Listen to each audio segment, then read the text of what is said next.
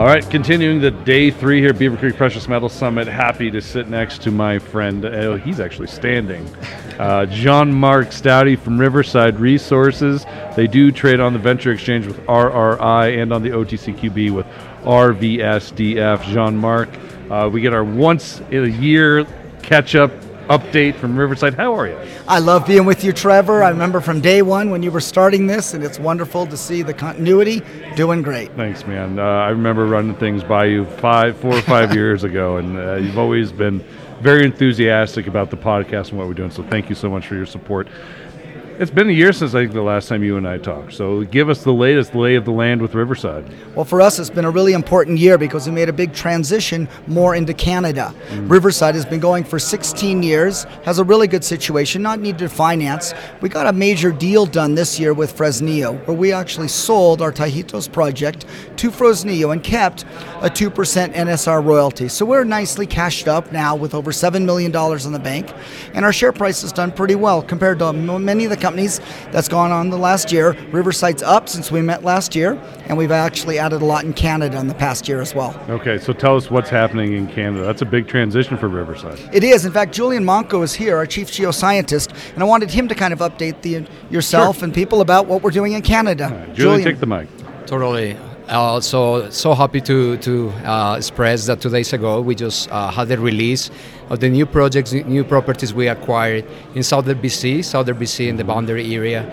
So we're so excited that we can bring all that expertise from Mexico that we have in epithermal gold systems and and trying to identify those amazing plumbing systems in, in Washington, D.C., uh, sorry, Washington State, and all moving to Canada. So it's a great opportunity to grow and, and just being here, uh, close to Vancouver, just five, six hours to Vancouver, so it can be more convenient for a geo and for a project in the future. Julian, is it, is, is it an easy transition working with that similar geology in Mexico up in BC?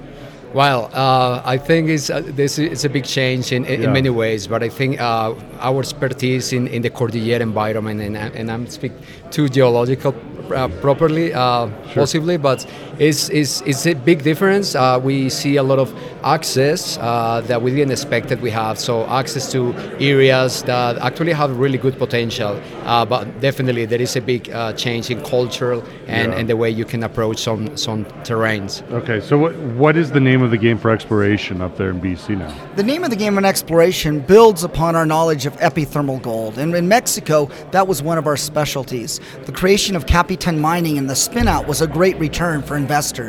That came out to the company two and a half years ago, and it went up over two and a half percent, two and a half times, 2.5x. Capitan was a real win. The name of the game is Big Discoveries. Following up, as Julian said, from Me- the northern part of Washington state, where you actually have over 4 million ounces of gold produced in nice epithermal gold systems. So that's where we see the good potential in the Greenwood camp.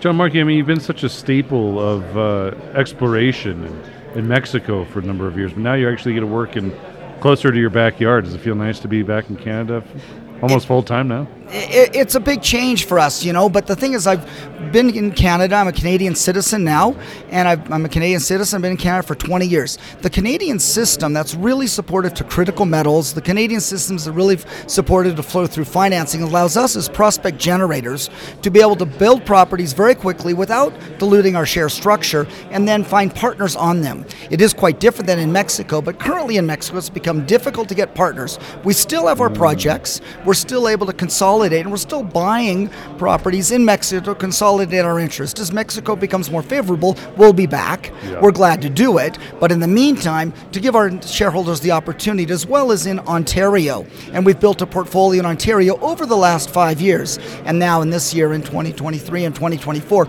we've been progressing that. We drilled this past year, good success, so we're excited about Ontario as well. So, uh, what does the asset portfolio in Canada look like now? How deep is it?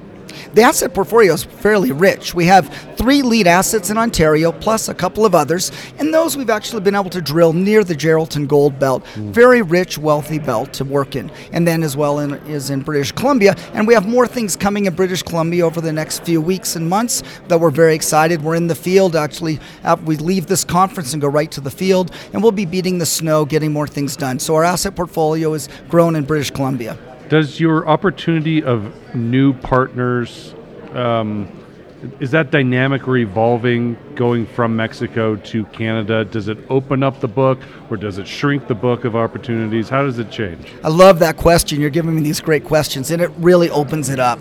And that's the key reason we're doing it. That Mexico, we've had great partners. We've been working with BHP, Antofagasta, wonderful partners. Right. Now it's opening up to a whole bunch, those same and many others, and it's so much easier for them to come and see the quality of projects that we've been able to stake. So it's opened it up, and we definitely definitely, especially working with Julian, he's so strong technically that we're delighted to have new partners coming to us for Riverside. All right. So the business model continues, Julian.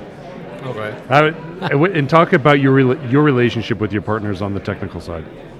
Uh, with uh, the company with the with the partners yeah, yeah, investing. Yeah. I think it's really close. Uh, we we just changing or, or showing this diversity uh, of jurisdiction that is really yeah. healthy right, for the partners to see that we can just. Uh, uh, any situation, and I'm Latino, so I know how unstable can be some Latino countries in terms of, sure. of their policy.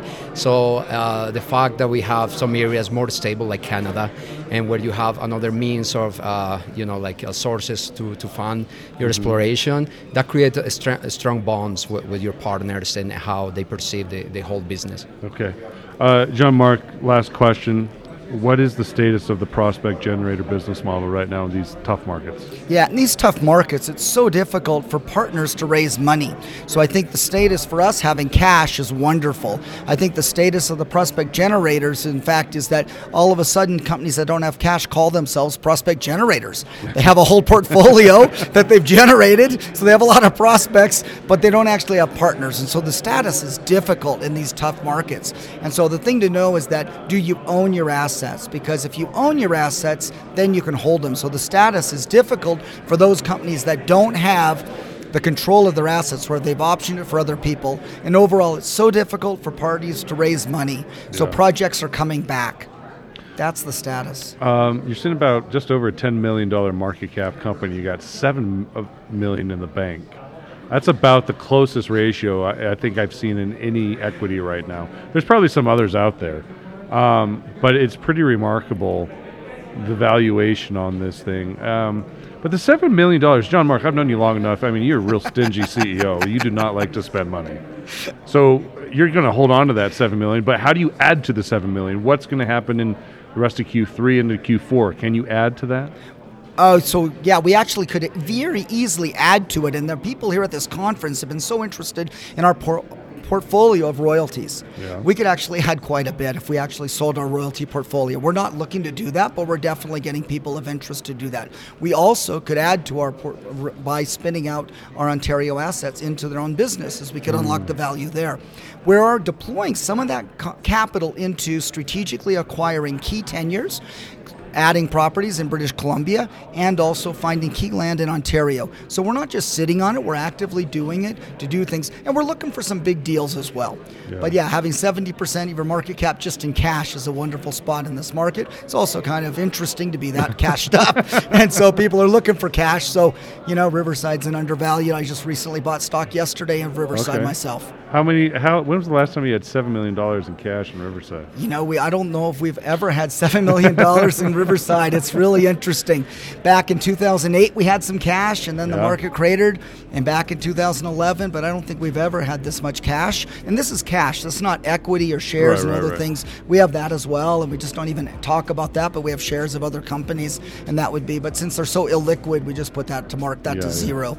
But yeah, it's a wonderful spot to be in. Yeah. Well, uh, both of you stay safe out there. Best of luck uh, in Canada and in Mexico, wherever you're at. It's great to see you, John Mark. Thanks so much for your time here at Beaver Creek. I'm so proud and so happy of what you've done with the show. You came, started it, and you've really done great. Thanks, man. I, really Thank appreciate that. Thank you, Julian. The information presented should not be considered investment advice. Mining Stock Daily and its affiliates are not responsible for any loss arising from any investment decision in connection with the material presented herein.